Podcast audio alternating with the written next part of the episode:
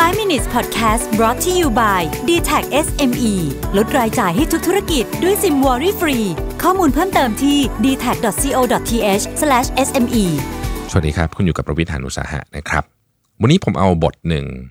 จากหนังสือเล่มที่ผมเพิ่งอ่านจบแล้วชอบมากเลย ชื่อว่า In Praise of Wasting Time นะฮะ เราทำงานอย่าให้งานทำเรา เขียนโดยอลันไลท์แมนแปลโดยพี่หนุ่มโตมร ศุขปรีชานะครับ เป็นบทที่ 7 ในหนังสือเล่มนี้นะฮะพูดถึงคำสองคำคือโครนอสและไครอสนะฮะผู้เขียนเนี่ยก็บอกว่าเขาเดินทางไปหลากหลายแห่ง หลากหลายพื้นที่ทั่วโลก แล้วก็คนพบว่าในที่บางที่เนี่ยคำความหมายของคำว่าเวลาเนี่ยมันช่างแตกต่าง จากเวลาของของโลกที่เราอยู่อยู่กันอย่างเงี้ยเยอะมากนะฮะ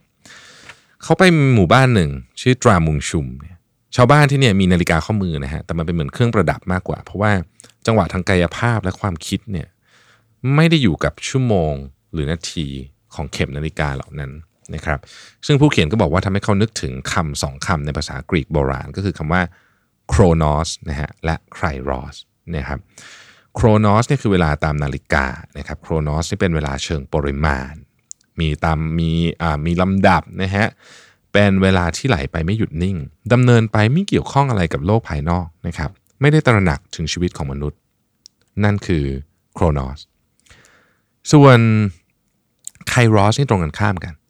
คือเวลาที่สุกถูกสร้างขึ้นด้วยเหตุการณ์นะครับ ซึ่งมันจะเป็นเหตุการณ์ของมนุษย์นี่แหละ มันอาจจะเป็นช่วงเวลาที่เหมาะที่จะลงมือทำอะไรสักอย่างหนึ่งนะครับ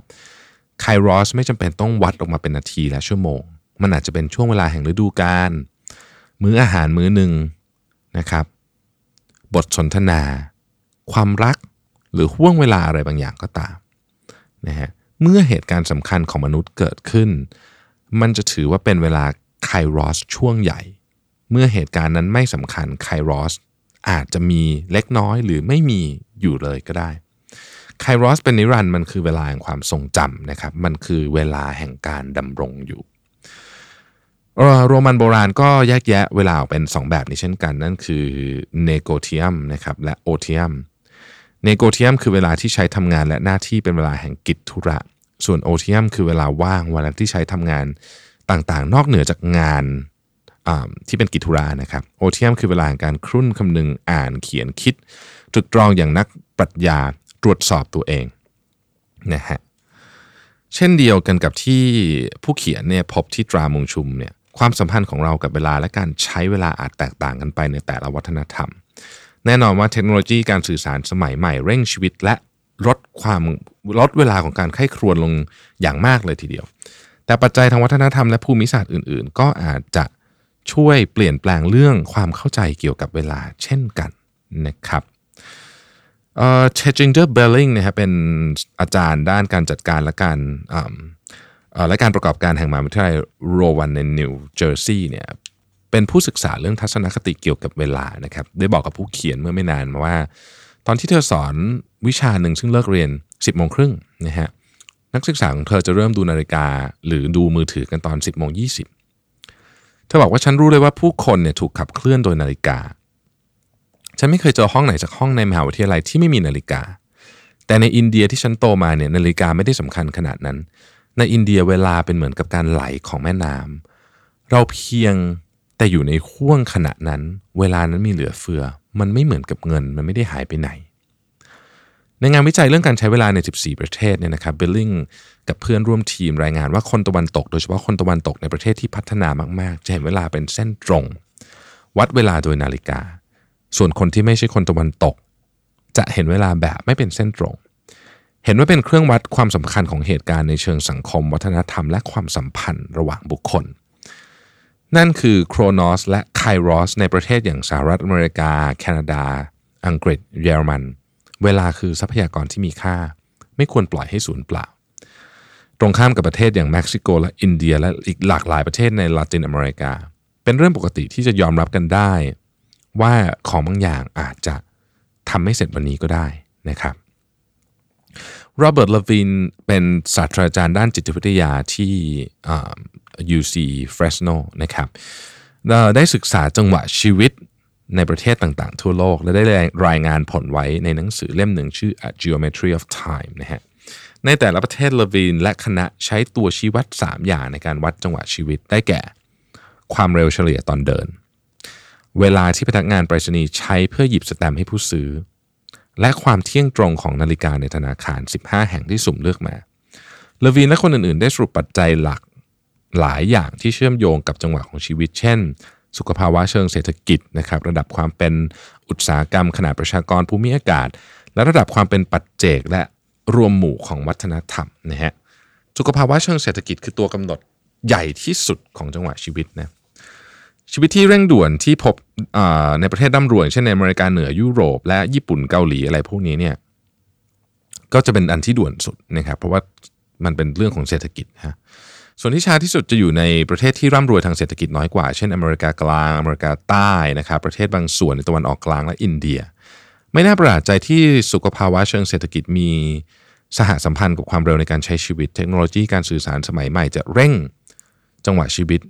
ในแต่ละประเทศ และจะเร่งในประเทศที่มีเทคโนโลยีดีกว่า ซึ่งนั่นก็หมายถึงประเทศที่ร่ำรวยกว่าด้วยนะครับสิ่งที่สำคัญที่สุดก็คือสมการเวลาเท่ากับเงินเป็นสิ่งที่โดดเด่นมากในสังคมที่ร่ำรวย และมีผลิตผลผลิตภาพสูงนะฮะซึ่งมันก็แน่นอนว่าระดับความเป็นอุตสาหกรรมย่อมสัมพันธ์ใกล้ชิดกับสุขภาวะทางเศรษฐกิจ และทั้งคู่ต่างผลักดันให้เรื่องต่างๆ เร็วขึ้นนะฮะช่วยกันผลักดันกันทั้งคู่ เรื่องที่ย้อนแย้งที่สุดเรื่องหนึ่งของเทคโนโลยีสมัยใหม่ คือ เลวีนชี้ไว้บอกว่าอุปกรณ์ที่เราคิดว่าช่วยเราทุนแรงทั้งหลายเช่นเครื่องดูดฝุ่นและเครื่องล้างจาน ไม่ได้สร้างเวลาว่างให้เรามากขึ้นเลย เป็นในทางตรงข้ามด้วยซ้ำมีคำอธิบายอย่างน้อย 2 อย่างสำหรับความขัดแย้งนี้นะฮะความก้าวหน้าทางเทคโนโลยีอุปกรณ์ที่ดีขึ้นเนี่ยนำเราไปสู่ความคาดหวังที่มากยิ่งขึ้น เมื่อทำความสะอาดบ้านได้ง่ายขึ้น เราก็จะเป็นต้องทำความสะอาดในระดับสูงขึ้น ความคาดหวังสูงขึ้น ก็ต้องใช้เวลามากขึ้น อย่างที่ 2 คือประสิทธิภาพการทำงานที่เพิ่มสูงขึ้นนะครับโดยคอมพิวเตอร์หรืออะไรก็แล้วแต่เนี่ยนำไปสู่ความคาดหวังที่มากขึ้นเช่นกัน ตลอด 50 ปีที่ผ่านมานี้ เราไม่ได้นำผลิตภาพที่เพิ่มขึ้นหักลบ จนกลายเป็นวันหยุด แต่เรากับเจ้านายเรายิ่งมุ่งหวังให้ผลผลิตมากขึ้นเรื่อยๆ อันที่จริงเนี่ยนะครับนักสังคมวิทยาจูเลียชอ์เนี่ยเคยเขียนไว้ในหนังสือเล่มสำคัญที่ชื่อว่า Overwork American ว่าคนอเมริกันส่วนใหญ่มีชั่วโมง การทำงานต่อปีเพิ่มขึ้นจากในอดีตนะฮะ ซึ่งมันน่าแปลกใจที่ถ้าเกิดว่าเรามีเครื่องทุนแรงเยอะเราน่าจะทำงานน้อยลงนะครับ ทัศนคติเกี่ยวกับเวลาและการควบคุมชีวิตเนี่ยมันเป็นทัศนคติที่เกี่ยวข้องกับความสุขด้วยนะฮะเมื่อเราคาดหวังความสำเร็จมากขึ้นในแต่ละชั่วโมง และแต่ละวัน เราจำเป็นต้องสร้างตารางงานขึ้นมา ให้มันสอดคล้องกับความคาดหวังนั้น เราจำเป็นต้องดูนาฬิกา เราจะเป็นต้องทำชีวิตลงรอยกับตารางเวลามากขึ้น เมื่อนาฬิกาบอก 8 โมงเราก็ต้องออกจากบ้านนะครับ ไม่งั้นก็จะสาย 10 โมงต้องประชุม 4 โมงต้องทำอะไรต้องไปรับลูกนะครับ ในวิถีชีวิตลักษณะนี้เนี่ยเวลากลายเป็นตาข่าย ครอบไว้โดยเผด็จการที่ทรงพลังอันล่องหนนะฮะขอบข่ายตรงตาข่ายเวลานี้ แข็งกระด้างและเยือกเย็น แต่ละวันเราต้องยาตัวเองเข้าไปในตาข่ายอันนี้นะครับ แล้วก็มันคอยตะโกนบอกเราข้างหูแบบเงียบๆ ตะโกนแบบเงียบๆ ก็คือเสียงดังนะ แต่ว่าอาจจะไม่ได้ออกมาข้างนอก ให้ระวังตาข่ายเหล่านี้ให้ดี ผมชอบบทนี้มากนะ ผมรู้สึกว่าผมเองเป็นคนที่อยู่ในตาข่ายนี้ตลอดเวลา แล้วผมก็เริ่มคิดบางทีว่า มันมันคือสิ่งที่ทำให้เรามีประสิทธิภาพอะแน่นอนนะฮะ แต่ว่ามันจะเป็นจะต้องทำแบบนั้นตลอดหรือเปล่า หรือเราควรจะมีเวลาที่ทำตรงกันข้ามกับแบบนั้นเลยบ้าง ไม่มีคำตอบนี่ฮะสำหรับ 5 minutes ตอนนี้แต่ว่าอยากจะบอกว่าเนี่ยก็เป็นตอนที่ 5 minutes ยาวมากนะมาเกินเกือบจะเท่าตัวแล้วนะฮะผมก็รู้สึกว่า เออ บางทีเนี่ย เราทำอะไรแบบนี้บ้างก็ดีเหมือนกันนะ ขอบคุณที่ติดตาม 5 minutes ครับ สวัสดีครับ 5 minutes podcast presented by d t e c h SME